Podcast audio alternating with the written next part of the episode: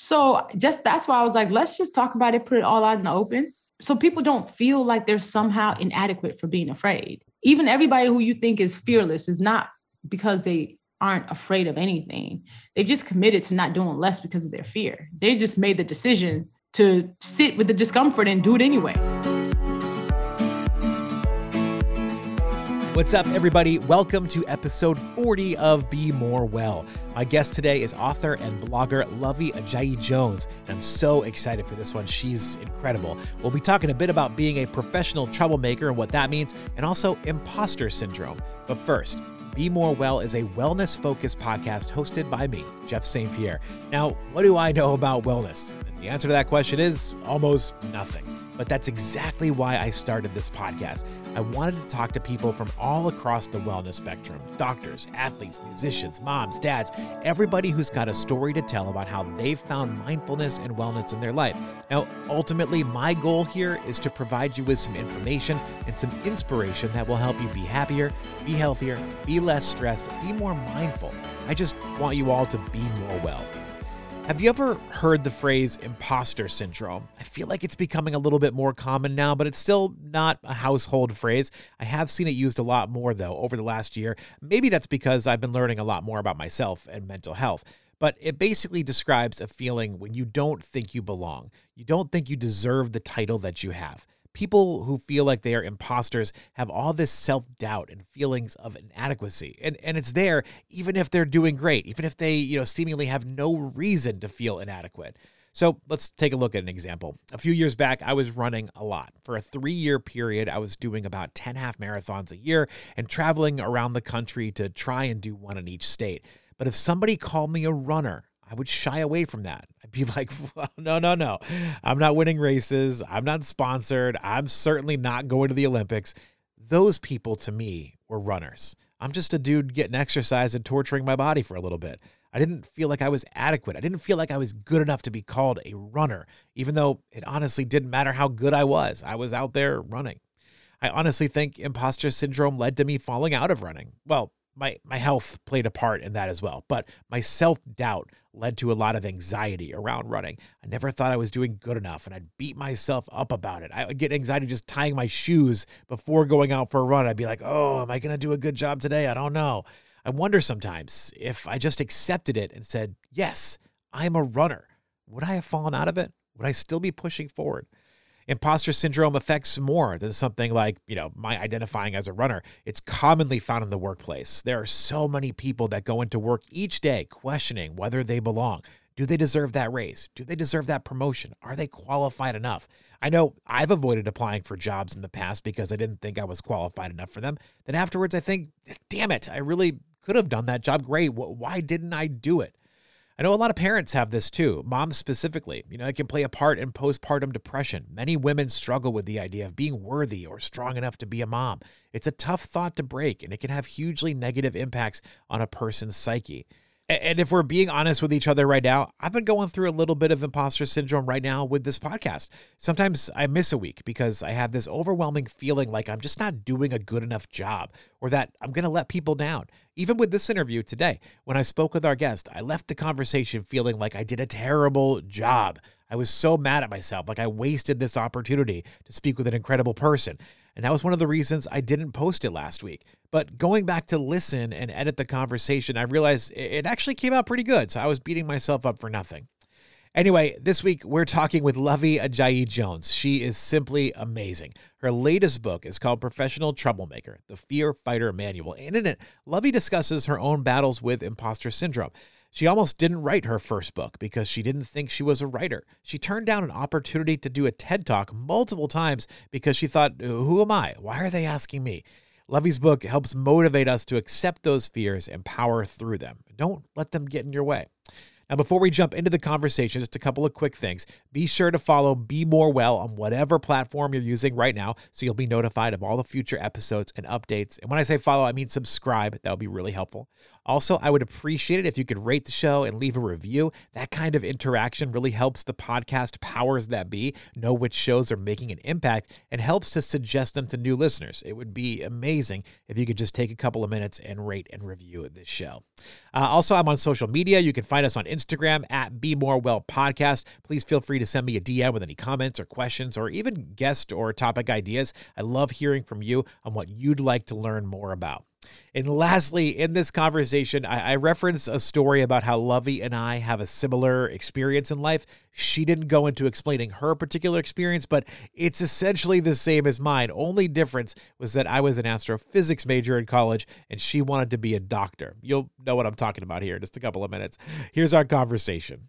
Hello. How are you doing? Doing well, doing well. How are you? I- am good, but I'm not on a whirlwind uh, press tour for the last two weeks of my life. So we're making it. We are making it it is funny when they uh, when the publisher uh, your publisher sends out you know invites or you know the opportunities to speak with people it's usually you know hey they're available on this wednesday from i don't know 10 a.m to 1 p.m yours is like wednesday and thursday. Here's all the hours. I'm like wow there's a lot going on for Luvvie. There's a lot yo but look making it happen. I gotta tell you i'm such a fan and I, I don't think i realized how much i needed professional troublemaker in my life until i sat down and started reading it Yes, I love hearing that. Uh, before we dive into it, though, I do need you to explain one thing to me, and that is what a shady Nigerian is. a shady Nigerian is somebody who is Nigerian and gives a lot of everything side eye. Okay. You know, looking at it like, you know what? Do better. I love it. I'm reading it. I'm like, all right, I, I, need to know because I feel like there's an inside joke here that I'm not a part of, and I need to know what this is all mm. about. I have to say, you you and I, our lives sort of have a similar trajectory in at least one way, and that takes me back to my freshman year of college. Um, I wanted nothing more than to get into the astrophysics world. I was fascinated by astronomy and space, and that was going to be my major in college. But first semester, freshman year, I got my first and only D, and I'm not even exaggerating, what? in calculus. And I said, you know what? I, I don't want to do this. Like, I'm fascinated by it, but this is not what I see the rest of my life looking like. And I jumped Yo. into my college radio station and I was like, here we go. Broadcasting it is. Wow. I heard you tell your story and I was like, holy crap. I was like, our, our lives have definitely had different trajectories, but like that one moment, I was like, I know that exact experience. I wow. Listen, D's be taking us out. D's be just dropping dreams. I wasn't allowed to get D's growing up. I don't know about you, but like if I Same. came home with less than a B, I was like, I was done for. Same. That's why that D was, I was like, oh no, oh, oh no, this is not gonna work. I looked at my grandfather and he was uh, an engineer for his entire life, like working in the military and submarines and everything. And he was like, look, I never had to use calculus in my life. That's what my D was in was calculus. He's like, don't worry about it. You'll be fine. You'll be fine. yes. So tell me about professional troublemaker. Explain to me what a professional troublemaker is a professional troublemaker is somebody who is committed to elevating the rooms that they're in, who is like, you know what, I'm gonna have to tell the truth, even if it's tough. I'm gonna have to say the thing that's tough, right? And they make it a life habit. And even when it's scary, they realize it's necessary to do. So they're the people who are sitting in the meeting and tell everybody that ah, I don't know if that campaign idea is as good or as thoughtful as we want it to be. They're the ones who are at the dinner table when your uncle makes a bad joke and they go, Uncle, that's not appropriate. You know, they're the friends that you have that, that go like, you hurt my feelings. We should have a tough conversation about this, about why. I think they're the people who make the world better. They do the work. I try to be that in my work environment specifically. I always try to make sure people see the other side of things just to make sure we're covering all the mm-hmm. bases really and. I, I, mm-hmm. find that not everybody is open to the idea of a professional troublemaker yeah i think people mostly silence professional troublemakers not realizing that they're necessary mm-hmm. when you don't have them in your life things fall apart because they look out for you and they'll actually they're willing to tell you and you know whenever like a campaign happens like with a company that goes nuts and everybody's like this is horrific I'm always like, somebody was in the room who wanted to speak up, who didn't because they knew they'd be silenced, mm-hmm. ignored, or punished. So when you ignore the troublemakers in your life, you suffer for it. Because who's watching out for you? Who's who was picking out your blind spots and being like, "Ooh, I was thinking about it and and and I figured this thing is not going to go well, so let's rethink it." They saved your ass, and and I think troublemakers are usually given a bad rap. It's not that the, they're not the person who's like, "I just want to play devil's advocate." No, no, no, no. That person's annoying. Like the devil did not say he needed a doula. Like a professional troublemaker is literally like, I'm gonna say it because I mean it. I'm not just trying to play this random devil's advocate. It's because I see this not going well. And I will tell you, there are a lot of people who will see things not going well and say nothing. And after the fact, when it blows up, they go, Yeah, I knew it wasn't gonna go well. And then you go, Why didn't you tell me? Yeah, I figure you want to hear it. The person who says, I know you probably don't want to hear this, but I'm gonna say it anyway. Here's what I think would happen saves you because if you don't take their advice, you remember when it doesn't go well, you go, they did tell me. They did tell me. They were there.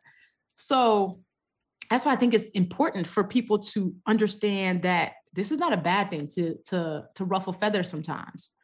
Um, it's not something that you should shy away from because I want people around me to trust me. If I'm in the room, I want you to trust that. I am saying what needs to be said, that I'm, I'm saying what I believe. I am saying what feels right. And I am not going to let you fall on my watch. Yeah, like you said, professional troublemakers are not trying to be jerks. They're actually trying to help you see the things that maybe you don't see. I think about like relationships. How many times you've been in a relationship when it ends and your friends are like, Yeah, I didn't think that was gonna last. Like, well, where the hell were you six months where ago? Where the hell were you? Correct. Why didn't you tell me? Oh, well, you know, I don't want to be liked or I don't want to make them mad. And okay, if you're mad at me for telling you what I see, that means I can't trust my truth with you. Mm. It probably means I won't be as close to you. Because I'll say, well, they can't tell the truth. So I'll just be over here minding my business and I'll just let them fall. At which point, whenever you fall, I, a lot of people will look around and be like, yeah, nobody ever tells me the truth. It's your fault. Yeah. Because you have basically proven yourself to be somebody who can't handle it, can't handle the truth right? You hang up on somebody when they start trying to tell you about that thing, you go, I have to go now. So then the person goes, Well, next time I just be quiet. Mm-hmm. No, you're so right. Uh, there's a line in your book that goes, and I want to make sure I get this right.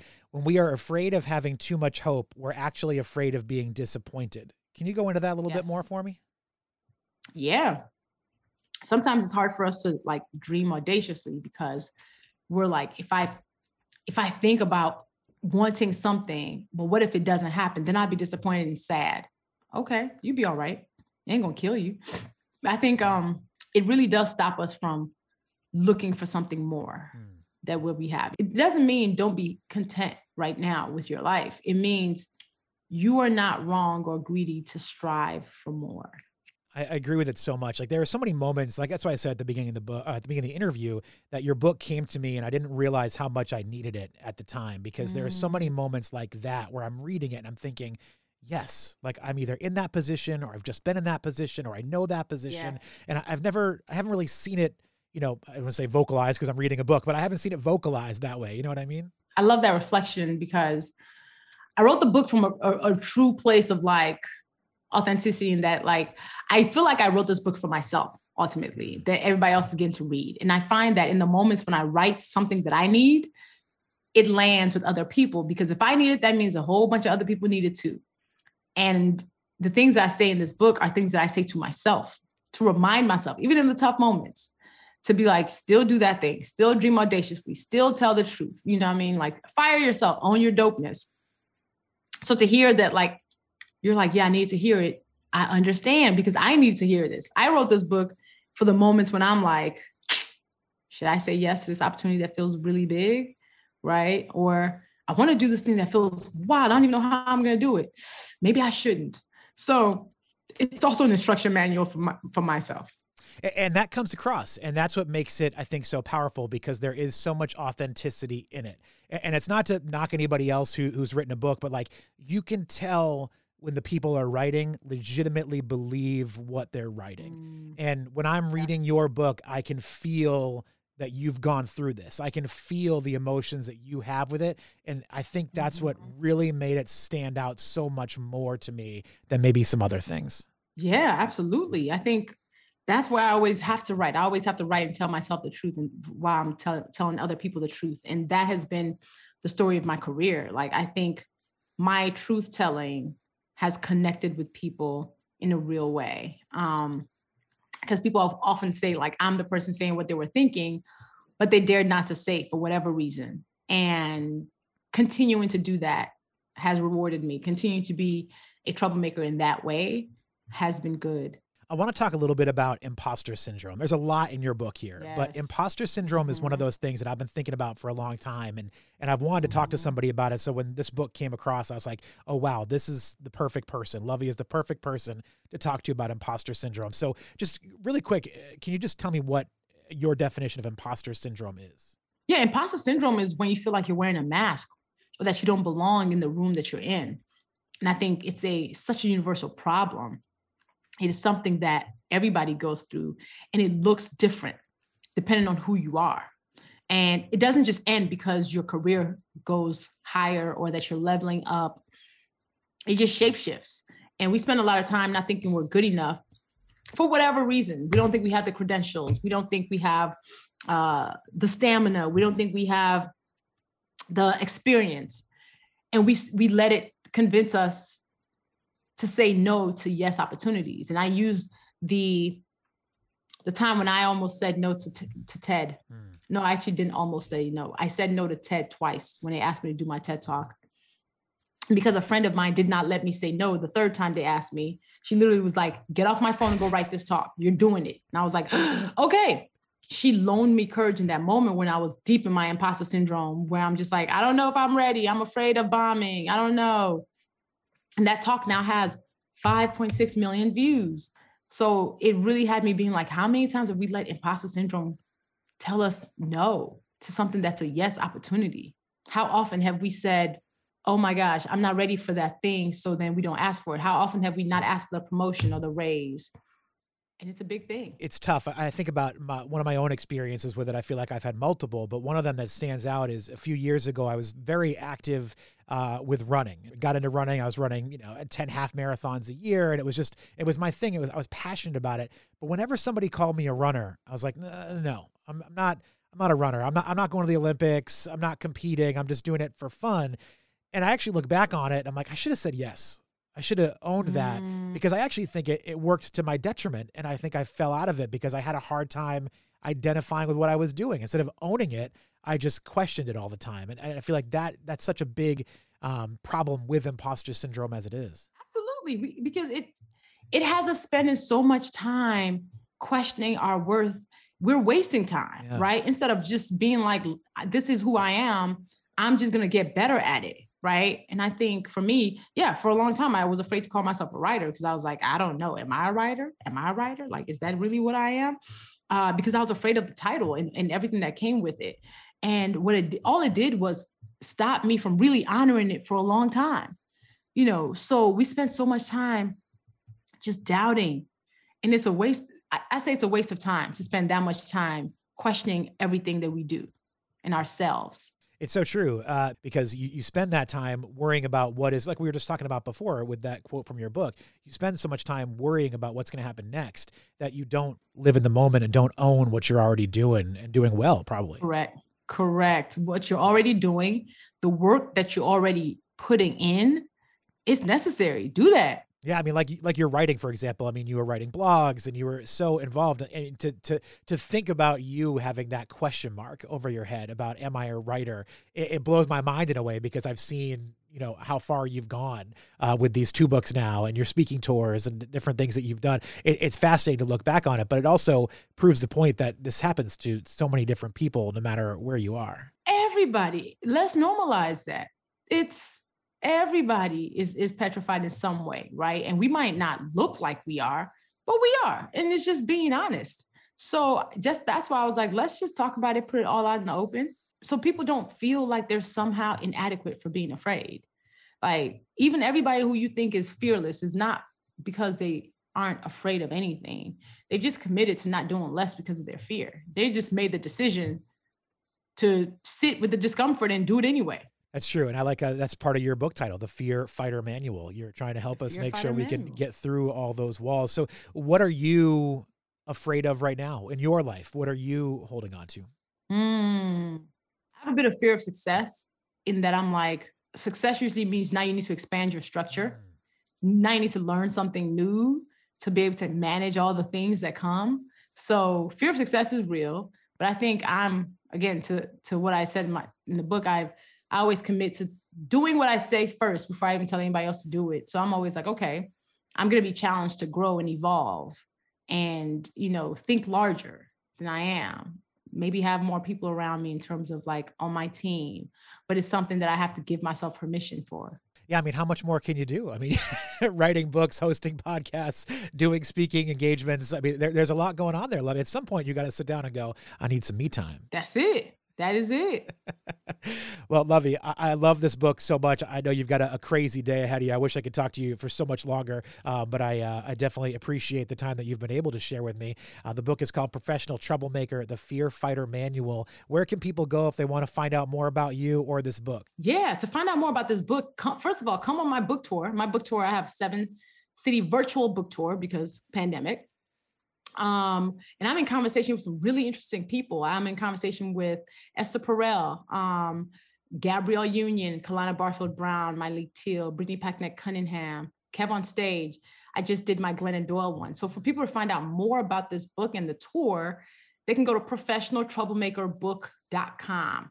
All the details are there and they can stay connected with me on social. I am at Luvvie, L U V V I E, on all platforms. One word. I love that you were able to secure that, that one word. I'm so jealous of people that have the one word social media handle. yes, yes. Look, I'm like, I know it's hard to get at Jeff. Right. But at Luvvie, not not that hard, but yeah. I have the most boring white male name possible, Jeff. It's like Jeff and Matt. Jeff. Like hilarious. Well, Luvvie, seriously, I, I, really appreciate the time. This book is amazing. Great work. Congratulations on everything. And I, I look forward to seeing what's next for you. Thanks so much, Jeff. Big thank you to Luvvie Ajayi Jones for her time today. She's really great, and so is this book, Professional Troublemaker. I highly suggest you pick it up. I love every page. I need to go and find her first book now, too, because I'm so curious about that one. Uh, thank you to all of you as well for taking some time out of your day to check out the show. I know there's a lot going on in life. There's millions of podcasts, there's music, there's so many things to listen to. I can't tell you how much it means to me to know that you've taken some time out of your day listening to Be More Well. Don't forget to subscribe to the podcast and please leave a rating and review if you have a chance. That would be great. Until next week, be well.